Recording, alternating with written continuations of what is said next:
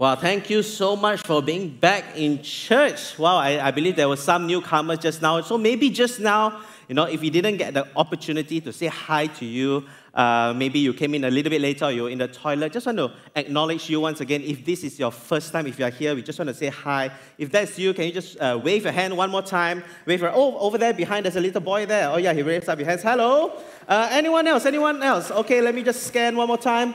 Over here in front here, all right, we've got one more newcomer here. Hello, we got a new friend. Anyone else? Wonderful, great. Thank you so much for being back here again. It's a long weekend, and wow, traffic is amazing. It's empty. Correct or not? Correct or not?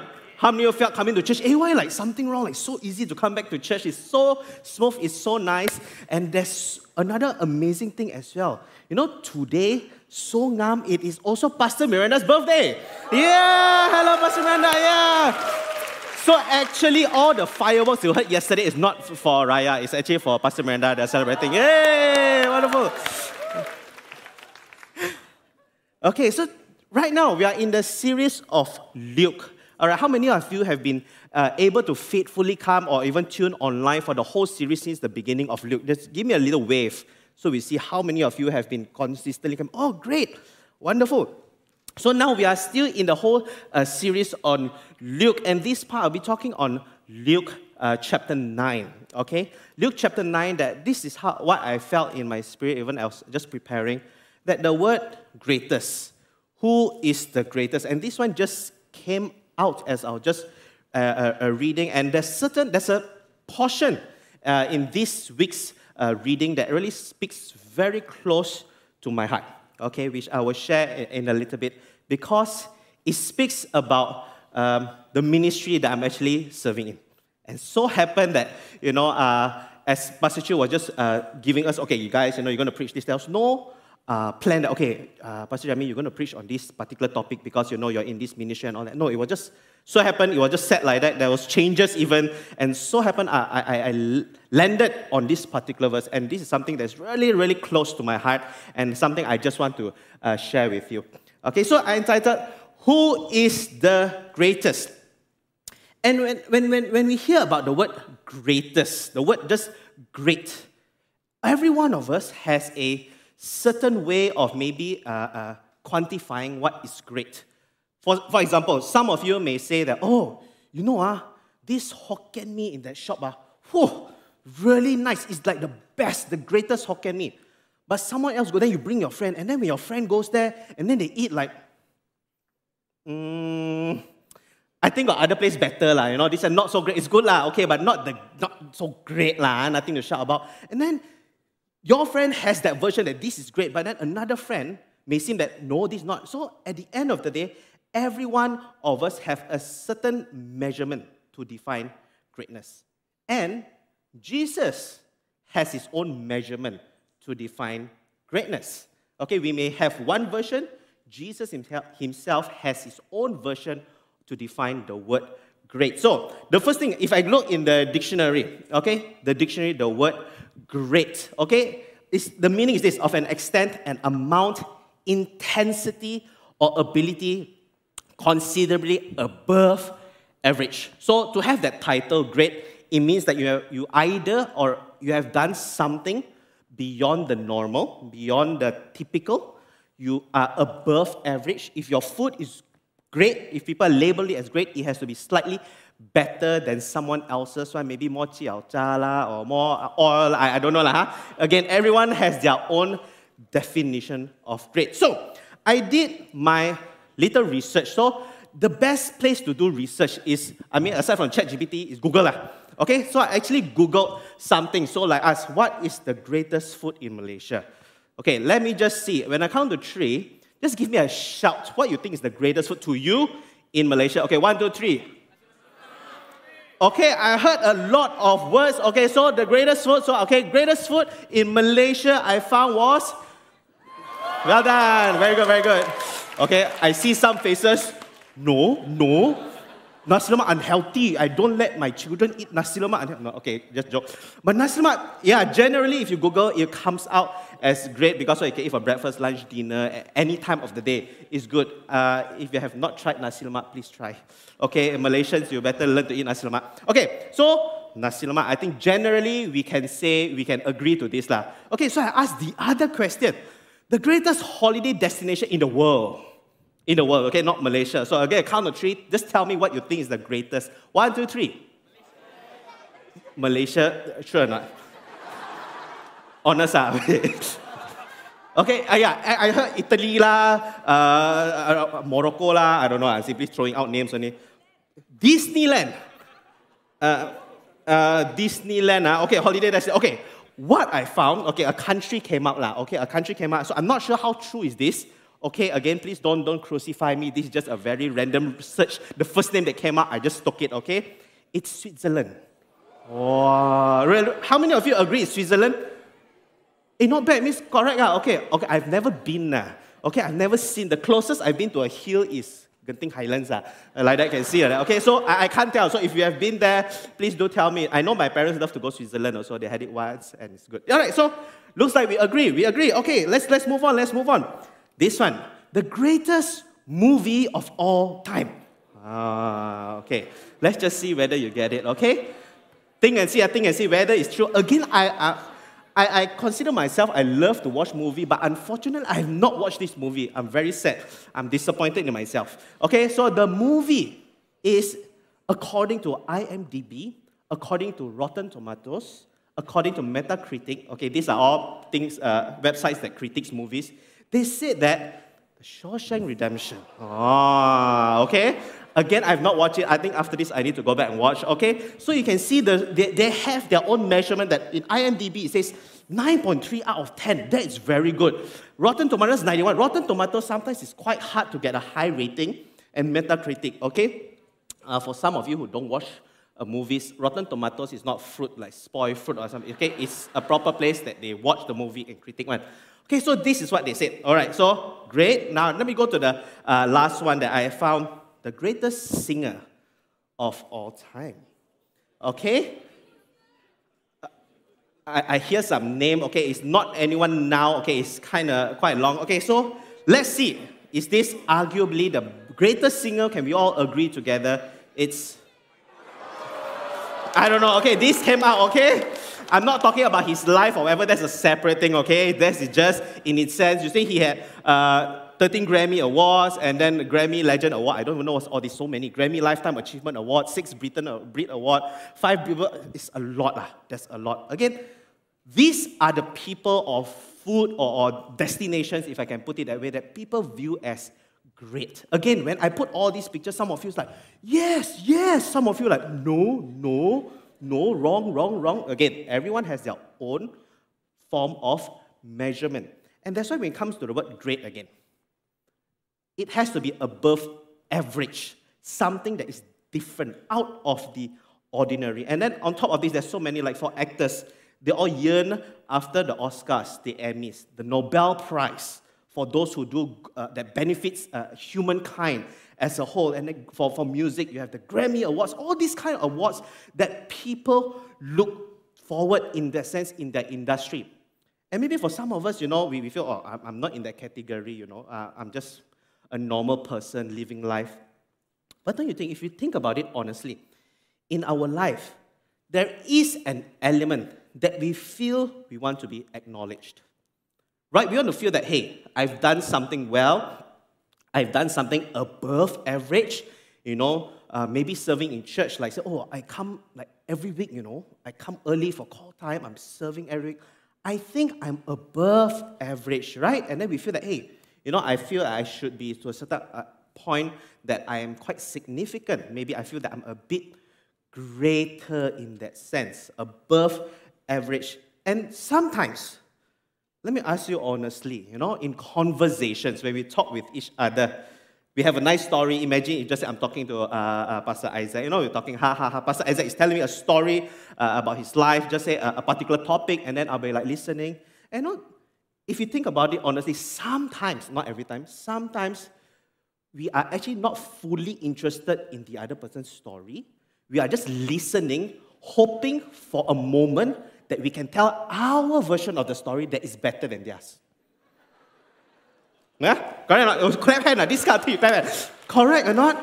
We want to put ourselves out there to make our life, our, our story a bit more significant. And I'm not sure how true is it. Fisher people who like to fish do that. Oh, you caught a fish. Oh, go, go, go. You know, last week uh, I caught a this fish bigger, you know. Or I don't know, some people say golfers. Okay, I don't play golf. Oh, you played, oh, you know, last time I did this, you know, oh, you did that. So again, what I'm trying to say is this that we sometimes and subconsciously, we just want to be a bit more significant than others. In Luke chapter 9, verse 42, the disciples had this little moment as well. They wanted to know hey, who is greater? Is it me? Is it you? Who? In, in, in, in the presence of Jesus, they wanted to know who is the first among equals. That's why, as we read later, you will see one mindset that the disciples had during this season. And the mindset, I just want to call this mindset that I am better than you mindset. Okay? I am better than you. So, as we open the Bible, Luke chapter 9, verse 46. So, this was Jesus was just sharing, just uh, uh, uh, as, you continue, he was just sharing to the disciples. And, there, and as there was one point when the disciple just had a little discussion. Probably Jesus was not specifically there in the discussion. Maybe the disciples were just having a small little discussion here, and maybe Jesus was just over there. And this happened. Then a dispute arose among them, the disciples, as to which of them would be greatest.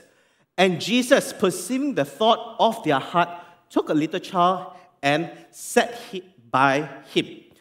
48. And said to them, Whoever receives this little child in my name receives me, and whoever receives me receives him who sent me.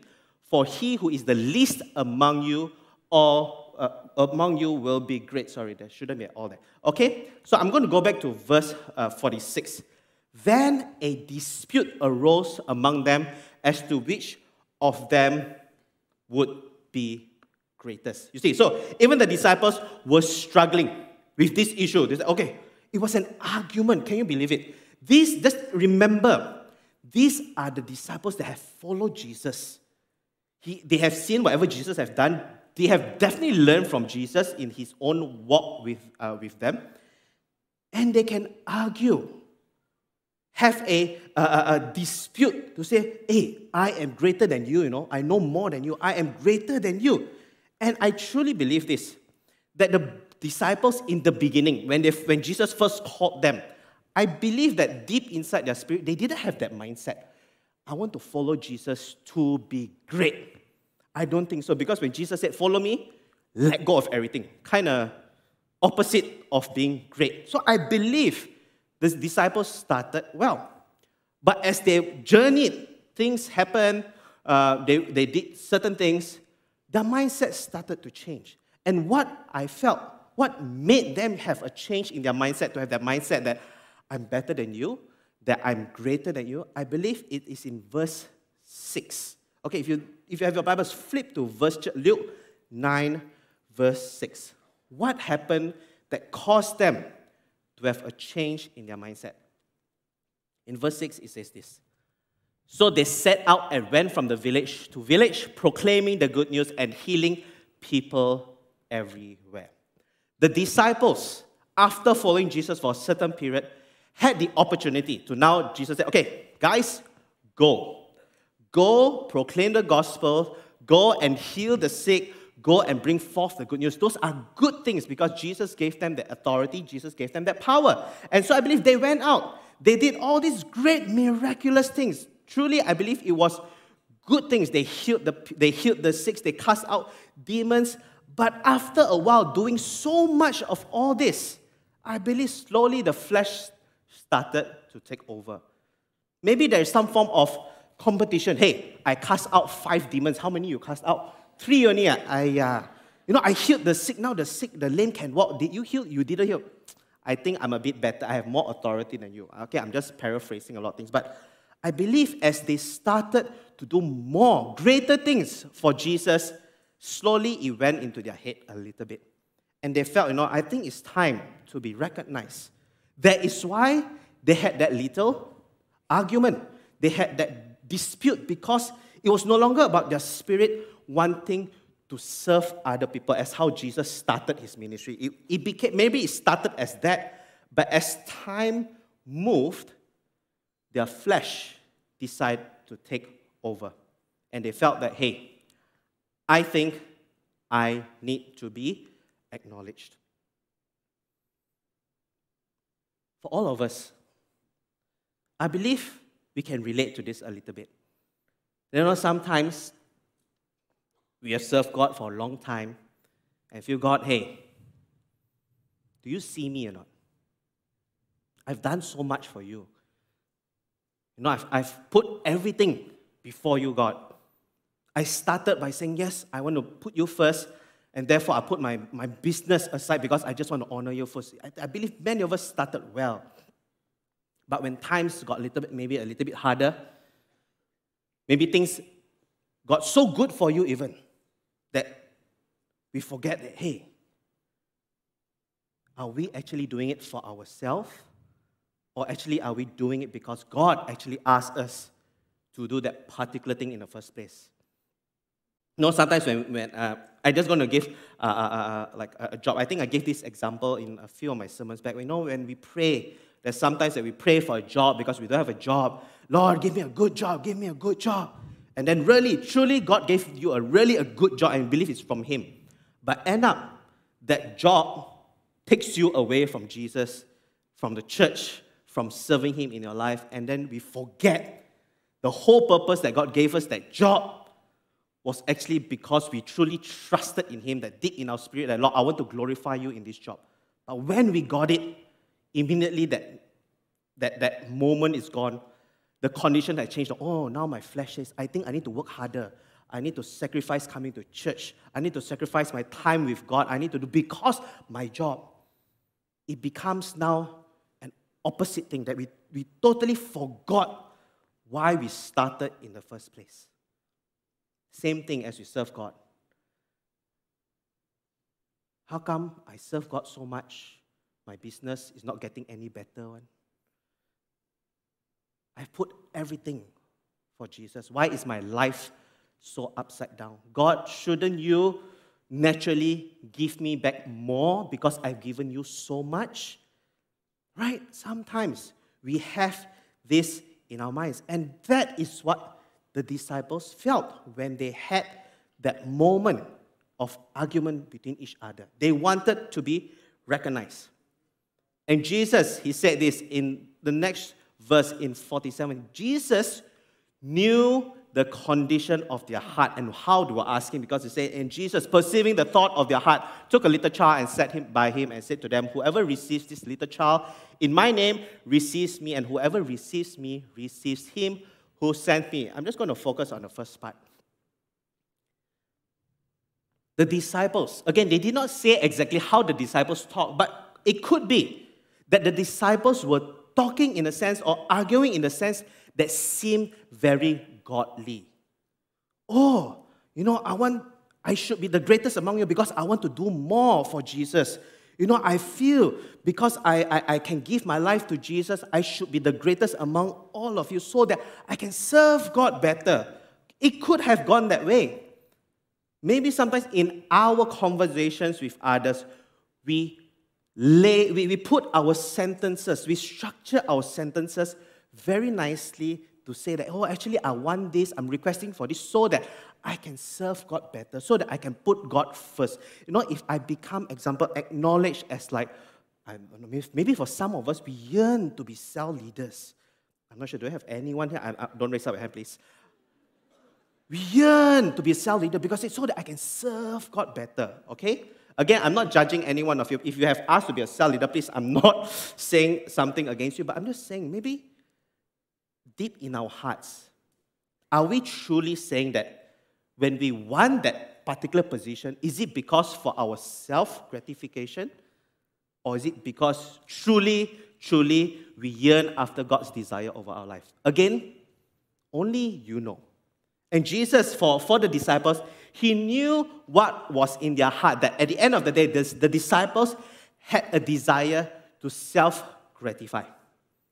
And with all this, Jesus, I believe if I was Jesus there, in, in that sense, if just say I was playing that role, I'll be so disappointed. So disappointed with the disciples. Because why? Again, these are the people that follow Jesus. They are not just people who, you know, once in a while hear the message. These are the people that actually follow him, and they can have this mindset as the mentor or the teacher to them. He would have felt so disappointed that you guys can't you even catch what I've been telling, trying to tell you about all these things that serving me is not about yourself, serving the people is not about your self gratification. Why can't you get it? I believe that is what Jesus felt during that period. And Jesus rebuked them. How? Bringing a little child. Bring a little child and setting it on his lap. Now, okay, let's imagine this. Ah. Thank you, thank you, thank me. Okay, there's no baby here in case you're wondering whose baby is that. Okay, it's not. This is just a carrier. Imagine this. Imagine this is a baby. Lah, huh? Imagine the disciples would say, no, no, no, no, I'm the greatest, all that argument, pam, pam, pam. And Jesus, without having to say anything, just brings a child and puts it here beside him. That will be a very, very weird moment for the disciples, right? Like, um, uh, dear Jesus, why, why a child suddenly come here? You know, we are trying to talk about adult things, you know, about who's greater. Don't bring a child into this moment. I believe that was in their head, like, what, what, what is happening? Jesus, what are you trying to do? And Jesus said what? In verse 48, and he said to them, Whoever receives this little child in my name receives me, and whoever receives me receives uh, him who sent me. And what did he say? For he who is the least among you will be great. This is was like a little slap on their face.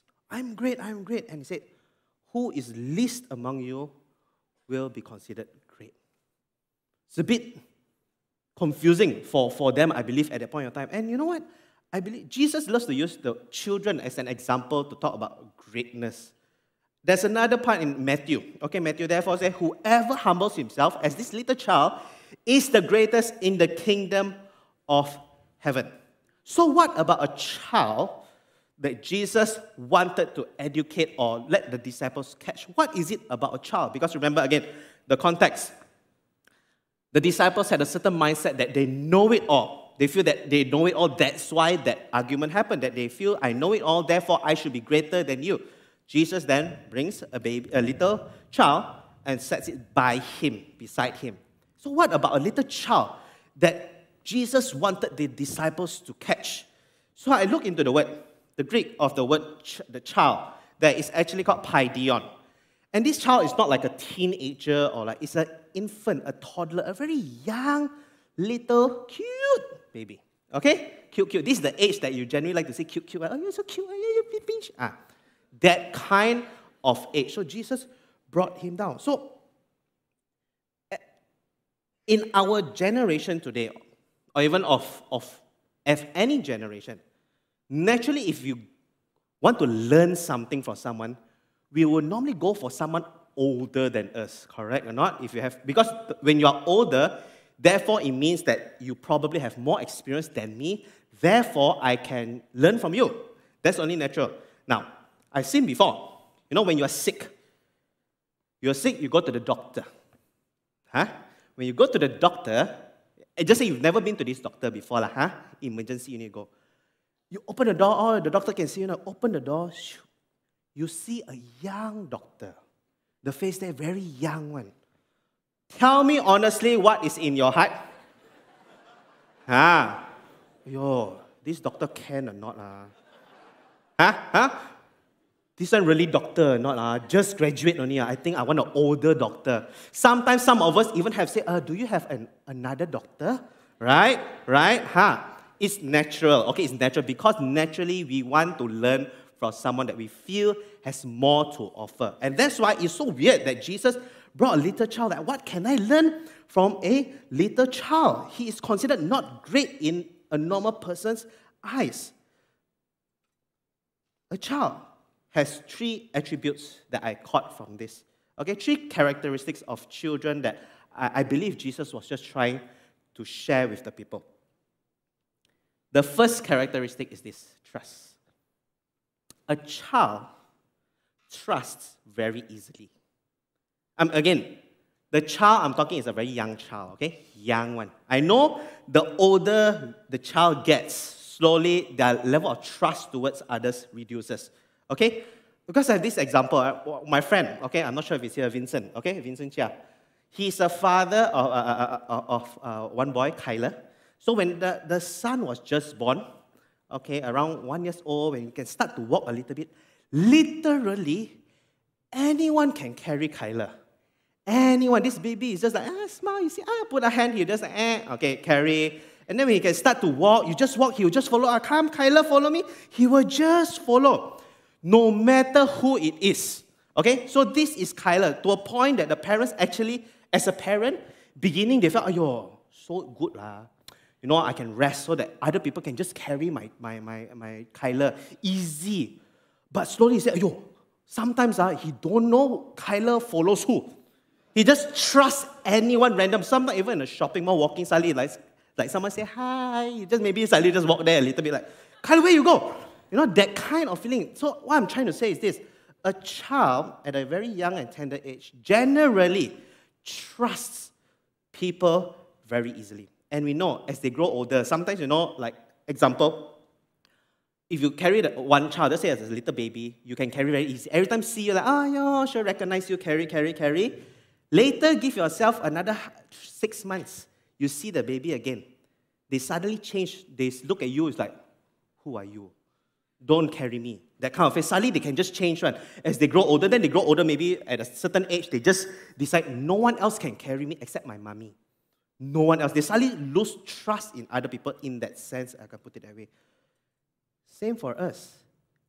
As we grow up, our trust towards people, our trust, our skepticism starts to grow. And it also applies to our trust in God as we grow older. That's why the Bible says this Trust in the Lord with all your heart and lean not on your own understanding. In all your ways, acknowledge Him, and He will make your He will make straight your paths. Jesus wanted to show the disciples to learn to trust Him like how a child trusts others. And it's not about how much we have done, it's not about no, leaning on our own understanding. Because again, as adults, the, the, the disciples were at that point of time leaning on their own understanding to show that I've done so much, I've done so much at this point of time that now, Lord, instead of acknowledging you, you are greatest, they want to acknowledge themselves that I am now greater than the other person. When we feel in our life, when life has the journey of life sometimes has caused us to choose to glorify ourselves more than actually putting our trust in God. Because we know why? Because sometimes the blessing that God has given us, the blessing of academics, the blessing of experience in life, the blessing of maturity or wisdom, some of us are really blessed in that. That because of all this, sometimes, unfortunately, we feel that I think I know, and therefore, God, thank you very much. I think I trust myself more because I have seen results. Doesn't that sometimes feel like certain seasons of our lives we go through that? And this is what God is trying to say. No, guys, friends, learn to trust in me first with all your heart. It all starts with the heart. Trust in me. And that is like a child, a simple childlike faith, just trusting whoever it is. The second characteristic dependency. Dependent. You know, a child is very dependent on an, an, an, on an adult or a parent in that sense. Because, you know, example, if a child wants to take something that is too high, what's the first thing they do? Either they, eh, they cry or I don't know what's happening. They'll say, ah, mommy, mommy, help me carry, help me take, help me take. They know how to ask for help because they know they cannot do it. They know their own limitations. Of course, again, as they grow up, it's slightly different. You know, they will try their way to climb or whatever. But in the beginning, they will know the limitation to say, I cannot, I cannot, help me. Because I say in children church, you know, sometimes uh, a child wants to do something and like example, to flip the Bible, very simple. For us, you know, like is it flip the Bible? Okay, find the book of Corinthians. Uh, where is Corinthians? Uh, da, da, da, da, uh, where? Oh, don't want to let people see that you cannot find, right? Uh, cover, sorry. Uh, look at the, uh, what's that? The contents. Where are page one, one something? Flip, flip, flip. We, we are sometimes afraid to ask for help. A child, very simple. If they really don't know where to find the page, teacher, where's the page? Where is First Corinthians? And then they know that when they cannot, they will immediately ask for help. And as adults, you know, for adults, sometimes you notice that we generally don't ask for help. Very simple example, uh, simple example. Okay, ego, uh, ego.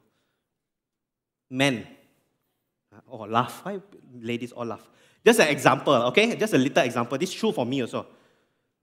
When you're in a shopping mall, you cannot find a particular shop.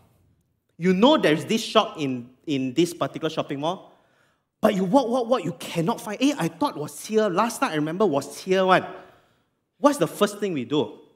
We try, I think it's the other side. Let me walk here and say, no, no, no. Try to walk the other side. Hey, don't have, you know, don't have.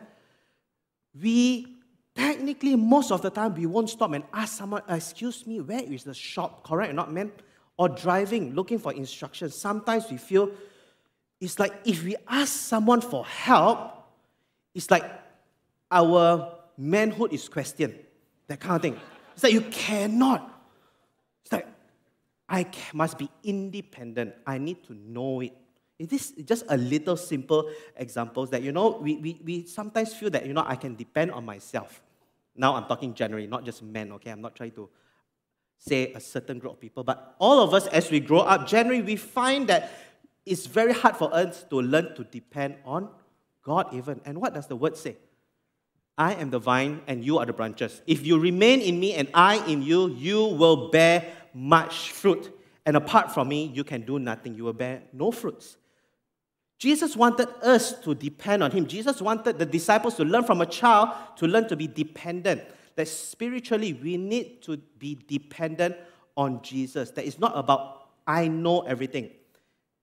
And for us, for most of us, we say, yes, actually, I do depend on God. I seriously do.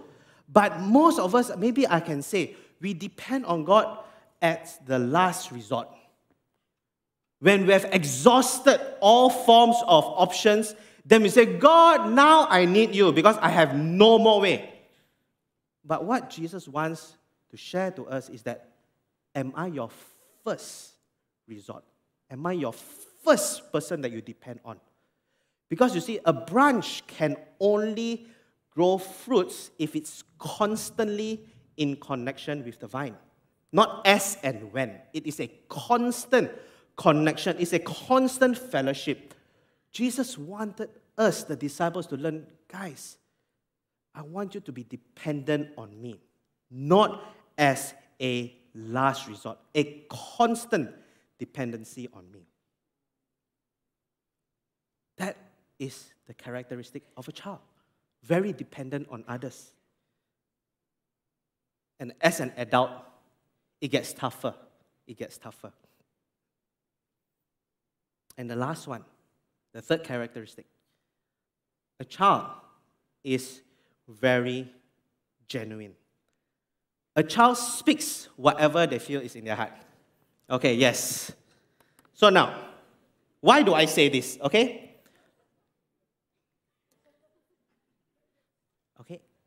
If a little child is up here, and I bring this lion to a child, and say, Come pet this lion. Ah, careful, ah, careful, ah, the lion will bite. Ah. You know how the child will actually pet the lion? Careful, very slowly one. Correct? Not you all say, especially in children ministry, you see that, oh, come, come, this is a lion, I come, pet. Oh, then they all be very, like, truly believe that this is really a lion. And then if suddenly I say, oh, they all scared, you scared, scared, scared, you know, they would, because why? They genuinely believe that this is a lion. If I ask an adult to do that, I can't pet this lion, like, please lah. Why not? Please lah, I know lah, it's not a lion lah. Liar. okay, sit. Okay, don't want to sit. Okay, no way. Chinese New Year. This is something I see every time. When you see Chinese, dong dong chang dong chang, the lion dance come out. Oh, zhong zhong zhong zhong. A child when he sees that, he really believes that that lion is a real animal. It's some form of animal. It's like, oh, uh, ask mommy, can I touch the animal? Can I touch? Oh, and then they really want to touch and all that, and they feel so excited. You suddenly see lion dance, they all like really they leap for joy, right? Because they genuine, genuinely believe that there is this animal that is coming to do dances and jumping. They feel so happy. Adults, lion dance comes like the guy inside must be very hot, uh, I think. Uh. You see, our imagination is actually the magic in that sense, magic of the fantasy, the magic of just imagining all disappears. We all, because we are, again, we are getting too smart. We know all this. But you see, a child is just so genuine. When you tell them that, they will just believe it. That is what Jesus is looking for in our spirit. How genuine are we when we say, Jesus, I love you? Is it just a word? Is it just a sentence? How genuine are we in our spirit when we say, Jesus, I want to follow after you? I want to do your will in my life. How genuine. Because again, we know as we grow, when things happen in our life, we, we lose that uh, uh, uh concept of being real. We feel very afraid of putting ourselves there. That our whole life, God, I just want to trust in you. And therefore, we don't fully give our life to Jesus. We keep some. And the verse is that so powerful. It says, Blessed are the pure in heart, for they will see God. Blessed are the pure in heart, who are genuine in their heart, that say, when they want to see God, I can see God. Not as a child. Again, I have the benefit to serve in the children ministry. When a child says, because they're so genuine in their spirit, right? When they say, How many of you want to see Jesus? When they raise up their hands, it's not because their friends are just raising up and all that. They genuinely say, I want to see Jesus. I'll put up my hand. And because of that purity in their spirit, that purity that they're so genuine, they will see God. They will see God. And I just want to show you a little short clip, okay, of a session that in the children ministry that the children were just worshiping God and just hear the voices of the children when they say, the worship leader just said, Come, let's just worship Jesus. We have a very simple song, and they just worship deep from their spirit. Okay, let's watch this video.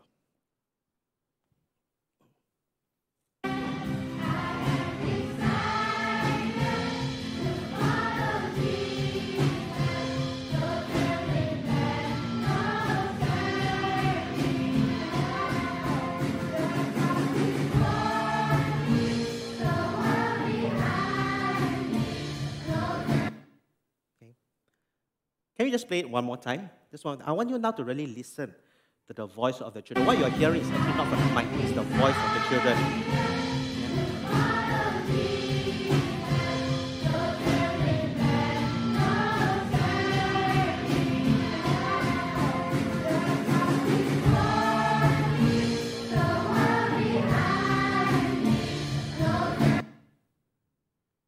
In this short it shows how genuine the children are. When we ask them, children, you want to see Jesus? Then just tell Jesus that you have decided to follow him and that you will not turn back. And this is what we saw. There was no need to, come on. They just sang. Because why? Deep in their spirit, there was purity. They were very genuine to want to see God. Many of us probably have lost that purity in our spirit when we say we want to see God. Again, there's a lot of self reflection today. That at times we feel that, ah, God, explain yourself to me, show to me in A, B, C. If you don't show me in A, B, C, sorry. Nah. God, I thought you were supposed to do that for me. I didn't see that. Therefore, God, I don't think you are true. That we, maybe some of us, we read the Bible, read, read, read, not for the sake of knowing God better, but read just to find some sort of proof you know, that God is true, some sort of scientific truth to use the Bible to compare with science and all that. We lost. We lost that purity in our spirit for whatever reason. And that is probably what happened to the disciples as well. And you know, friends, even we are in this season of um, the Bible reading plan. Can I humbly tell you as well that reading the Bible does not make us closer to God? Just purely reading the Bible will not bring us closer to God. We probably have better knowledge about what Christianity is, a better knowledge about who God is, but deep in our spirit, probably nothing might will happen. You know, many theologians that actually teach in Bible schools, some of them don't believe in Jesus. They are theologians. They read the Bible, they know the word deep down as knowledge. But the word is not rhema to them, it's not a living word. It's just a form of knowledge that they present to someone else. Friends, genuine, this is something that Jesus wanted the disciples to catch, and he, I believe that is something that he wants us to catch today. From a child. Again, the childlike faith. That's why you see, children are so precious that at the end of the day, children, whatever you teach them at a young age, they will grow up using that as their form of truth, whether it's right or wrong. Whether it's right or wrong, because as a child, they capture everything. Whatever is shared to them, they will catch. And here, in SIBKL. This is something that I truly cherish about the church that we are all in here today. You know, the church really believes in the children.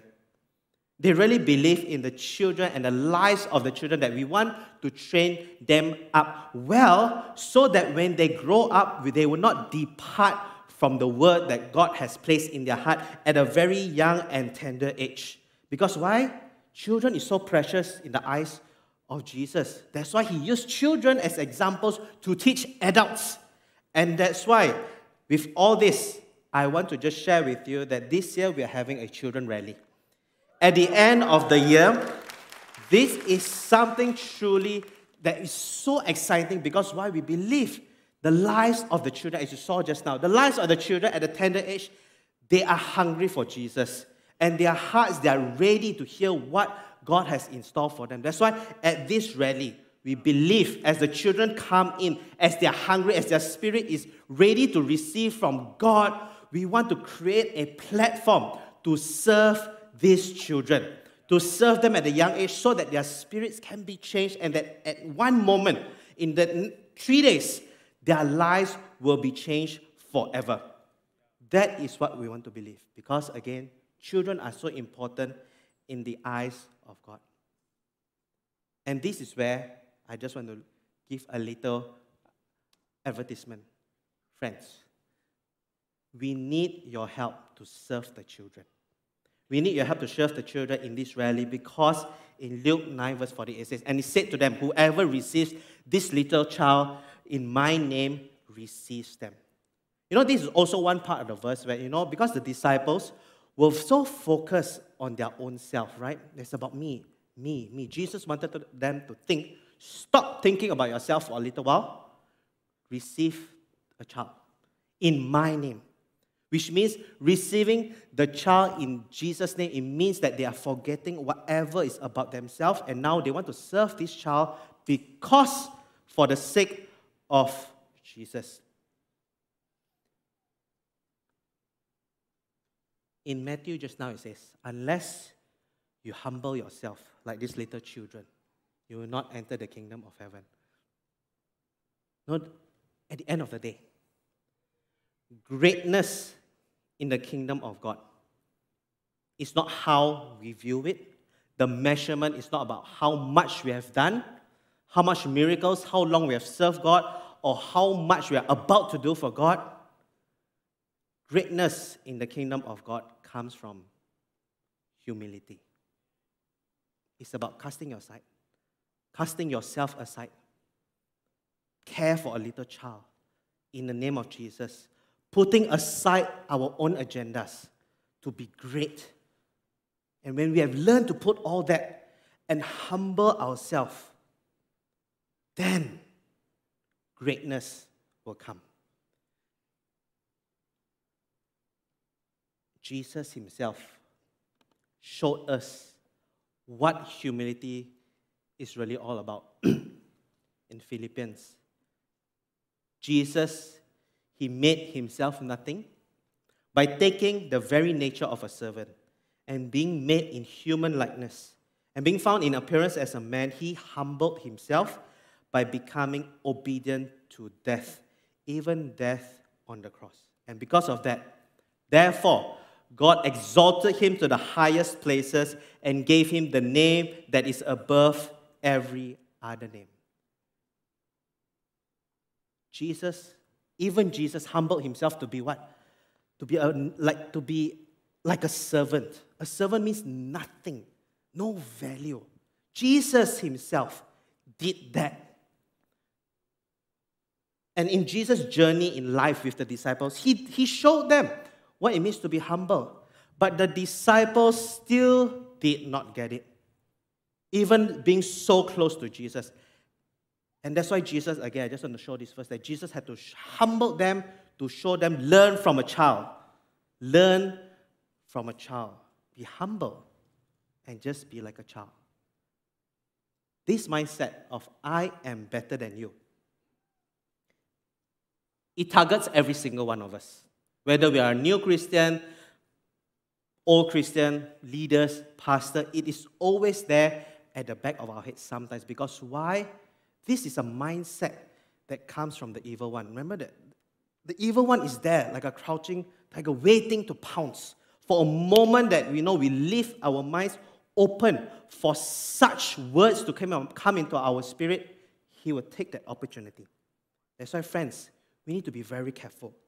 Very careful. Because, again, like the disciples, they were so close to Jesus physically, and they still allowed this to come into their spirit. What about all of us? What about all of us? Friends, can I encourage you to really be spiritually careful with the words that we say? Because at the end of the day, what is truly in our hearts? What is truly in our hearts. Because in the continuation of Luke, the other verses that goes on after this, we thought that maybe after this, after whatever Jesus had told them about the child and others, they would have caught it right. And like Jesus already in their face rebuked them. You know, you need to be like a child. You need to be humble like them. We might think that they've got it already. No, the disciples didn't get it because later in the other verses, one situation is this: now John answered, said, Master, we saw someone casting out demons in your name. We forbade him because he does not follow with us. But Jesus said to him, Do not forbid him, for he who is not against us is on, oh, sorry, but he is not against us, is on our side. That's right. This was the time when, you know, there was just another group of people just casting out uh, uh demons, doing the work of Jesus and saying in the name of Jesus. But John, a disciple of Jesus, said that, hey, this guy is not in our group. He doesn't do things with us. Therefore, hey, we need to stop him. Jesus said what? No. No. In other words, Jesus, in paraphrasing it, just because he is not with you all in the same group does not mean that you are better than them and they cannot do the work of God. Because the, what the disciples felt, what John felt at that time is like, no, these people shouldn't be doing it. They're not in our group. It's all about them once again. This was just immediately after that whole example. And then the second situation, this one is even worse. Wow.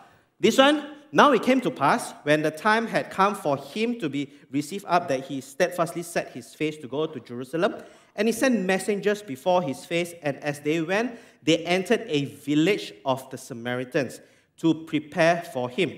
Verse 53 But they did not receive him because his face was set for the journey to Jerusalem.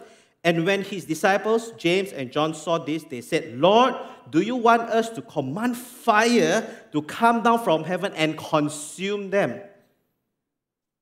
Wow. Wow just because the Samaritans did not accept Jesus, because Jesus was focusing on Jerusalem, which is he in, in the Samaritans' eyes that Jesus wanted to go towards the Jews. You know, Samaritans and Jews have that little conflict. So if oh no, Jesus, you are going to the Jews, we won't accept you. Disciples straight away say this: Jesus, should we then destroy all of them? Wow. Again, what is in their heart? And immediately, what did Jesus do? he turned to them and rebuked them and said, You do not know what manner of spirit you are of.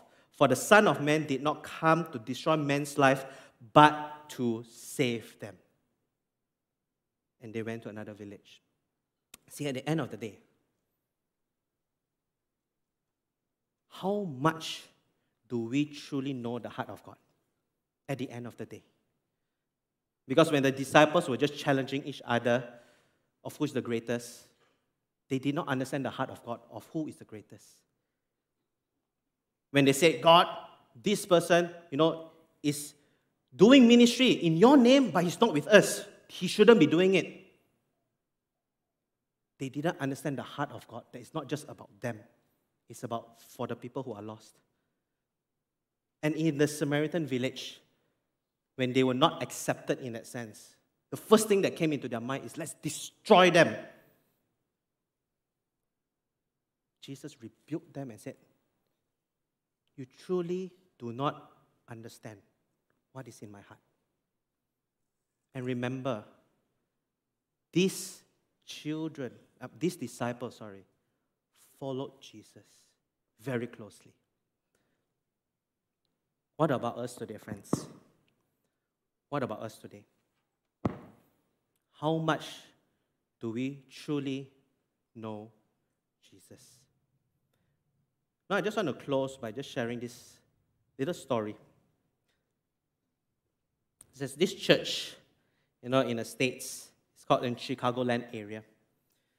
And this pastor, his name is Dr. James MacDonald. He's the senior pastor of this church. Uh, uh, this is not his church, okay? Is just uh, some picture I found. But I want all of us to catch this. He wanted to do an experiment to see how much the people truly love others. Okay? And what happened is this this senior pastor decided to dress up as a homeless man. Okay, a homeless man wearing, uh, he kept his beard, he wear like a beanie, some, some clothes, just very dressed down like a homeless man, and he sat in front of the church. And then he had a camera somewhere hiding to see how would people react? How would people react? So there was a video that came out. You can look it online. It's quite some time back as well. So as he sat there, no one knew. He just sat there. And as he reviewed the video and he saw, people just walked past him. They saw the man at the entrance, they just see him. He had a cup there for you know donation and all that. They saw and then they walk away. some of them choose to avoid and use other ways. He tested in his few, few campuses that he had. And then finally, on one of the day, he just stopped whatever he had and walked straight into the church and stood at the pulpit. This, this is him. And he shared his discovery. He played the video of to see whether the people actually truly say they, when they love Jesus, that deep in their heart they genuinely care for others because that's the heart of Jesus. So he said honestly, there was some that he was just disappointed, lah, naturally, that he knows these people who just walk past him and choose not to be close to him. But majority of his church members actually helped him. They gave food, they provided shelter, and all that kind of thing. What I'm trying to say is this if a man like him today walks in here, what will we do?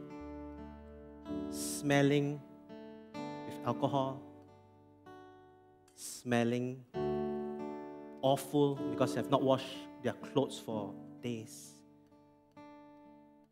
have not showered, the body odor is all there, and choose to just sit somewhere. What will we do? Will we have the heart of Jesus? Say, Come, come. Or will we be like the disciples to think it's about me? Oh, sorry, please. Sorry, uh, church is not for people like you. Church is for people like us. That was the disciples' mindset at that point of time. Friends, this is the real challenge that we have today. That being great in the eyes of God is not how we see it. It's not about because we've done so much that we dress well or you know we're successful in life. Those are good. Again, please don't get me wrong. Those are good that when God bless you, praise God for that. But let's not use that as a reason to say I am better than you. Let's not do that. Because again, that is not the heart that Jesus has. Jesus' heart is always for others. Why, friends, humble ourselves if we can. Can I encourage everyone, even for myself? I'm speaking to myself. Sometimes it's very hard to swallow the humble pie, right? We say that. And it's so true. Again, just use the example. If that man is seated beside you, what would you do? You have to answer that yourself. You have to answer that yourself. So, as I close, let's be very careful. Be very careful, friends. Again, I'm speaking to myself as well. Let's not have the I know it all mindset. Let's not have that. Let's come humbly before Jesus Christ and let us know Him more and more. Because sometimes we think we know Jesus so much but we actually have so much more about Him that we do not know. And we think we know it. So, can I just humbly ask everyone today? Take away that sense of familiarity that we know Jesus, we know everything about Him. Allow Him to teach us once again, like a little child. A little child is hungry to receive. A little child is just waiting for their mommy and daddy to give them food. A little child is just waiting for their teacher to teach them mathematics, Bahasa Melayu. They're just waiting to receive. Can all of us today be like a little child, as Jesus told the disciples? Humble yourself like a child and learn once again what I want to speak to you, what Jesus wants to speak to you. Because at the end of the day, greatness in the kingdom of God comes from humility. That is what is considered as great in the eyes of Jesus.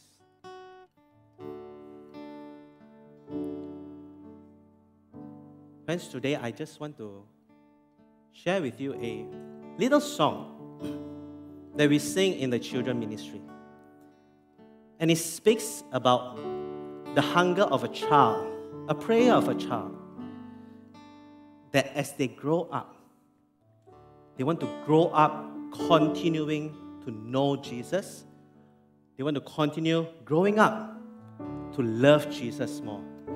Because we can never say, I know Jesus enough. We cannot say that.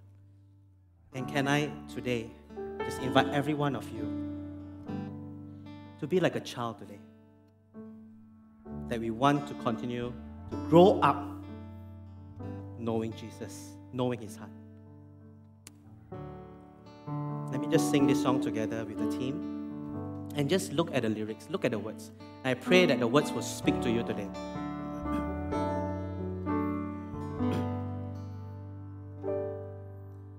I want to know you, Lord. You are a great big God. I'm young and do not know a Lord. Come and be my all. I want to love giving you my life and all. You died for me, you sacrificed. I won't forget you, Lord. Let's one more time. I want to know you, Lord. I want to know you, Lord. You are a great big God. I'm young and do not know a lot. Come and be. I want to love you more, giving you my life and all. You die for me, you sacrifice. I won't forget you, Lord. Says, I love you, Jesus. I love you, Jesus. I grow up knowing you. I love you, Jesus. I grow up serving you. I love you, Jesus. My life was saved by you. I'll never forget, never forget. I grow up knowing you. Powerful song, right? That we want to continue growing up, loving Jesus, knowing Jesus. As we learn to humble ourselves before Jesus, that we want to allow Jesus to just work in our life. Friends, can I just invite every one of you to stand as we close? That today, can I encourage you, if you feel deep in your heart that, that this is your desire, that I want to be like a child once again, to know Jesus, just raise up your, both your hands as a sign of surrender to Jesus. And we're just going to sing this song one time as we close. That again, that you see, you are saying that in your heart, in your spirit, that Lord, help me to humble myself to know you more. Let's sing it together. I want to know you, Lord. You are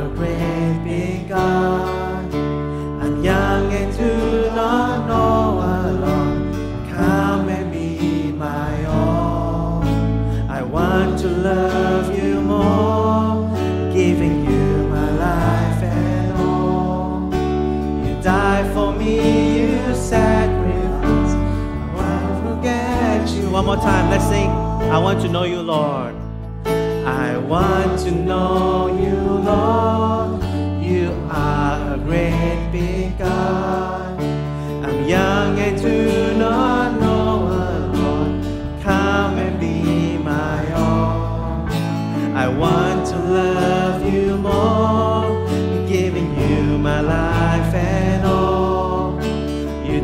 For me, you sacrifice. I won't forget you, Lord. Lord, we say we love you. I love you, Jesus. I grow up knowing you. I love you, Jesus. I grow up serving you. I love you, Jesus. My life was saved by you.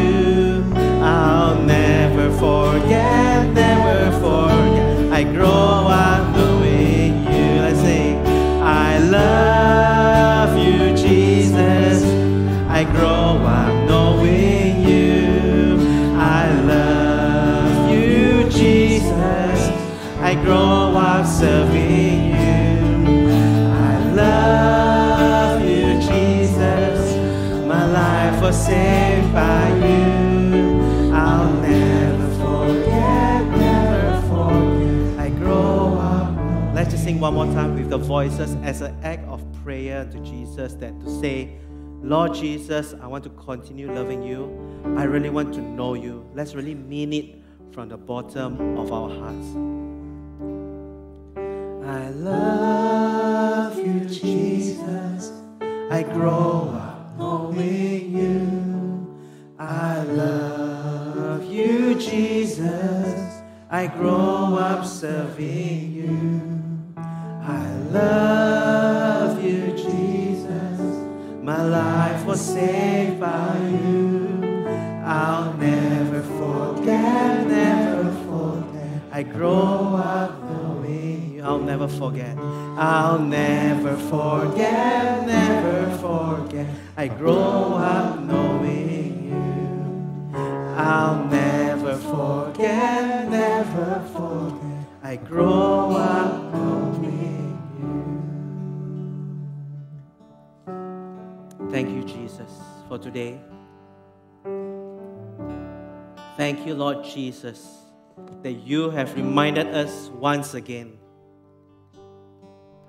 the Lord, to not just think about ourselves, but to think about others, to learn to be humble before you, to learn to trust on you, to trust in you, that we'll not lean on our own understanding, that we learn to depend on you, Lord Father. That Lord, because at the end of the day, that Lord, you are that good vine. And that Lord, we are the branches. Help us to learn to know that we need you. Help us today, even as we go back, as we read your word, as we spend time with you. Lord, we will know you, we will know your heart, so that as we grow up, as we continue growing, that Lord, we will grow into the steps that you have set before us, Lord Father. That Lord, at the end of the day, Lord, that we can come humbly before you today. That, Lord, greatness is not about ourselves, as you have shown it to us. So I thank you, Jesus, that you are a great God. You are a great God. You have done great things in our lives. And that, Lord, today I just as I pray for every single one of us here at home or even physically here, that Lord Jesus, I pray that everyone here, Lord, as they have put their life before you, as they have learned to trust in you, Lord, they will do great things in their life, Father, Lord. They'll do great in their workplace. They'll do great in their families. They'll do great in their schools, wherever they are, Lord Jesus, because you are there with them. So, Lord Jesus, I thank you that your face is always facing towards us. That, Lord, your peace and blessing will always go with us as well. Thank you, Jesus, for your wonderful work on the cross. Lord, as we go back, I pray that we will be the light to the people around us, that we will show your love to be around us, Lord Father, just like a child showing love to others. Thank you, Jesus. Give us that a journey mercy wherever we go. I pray to have a wonderful fellowship as well in our dinners later and our, with our friends. Thank you, and your peace will go with us today. We thank you. We love you. In Jesus' name we pray. Amen. Amen. Amen. Amen. Thank you so much, everyone. The service is officially over. Thank you for joining us today. And we'll see you tomorrow for the second part of Luke, where Pastor Jeffrey will be speaking on it. Thank you so much. Goodbye.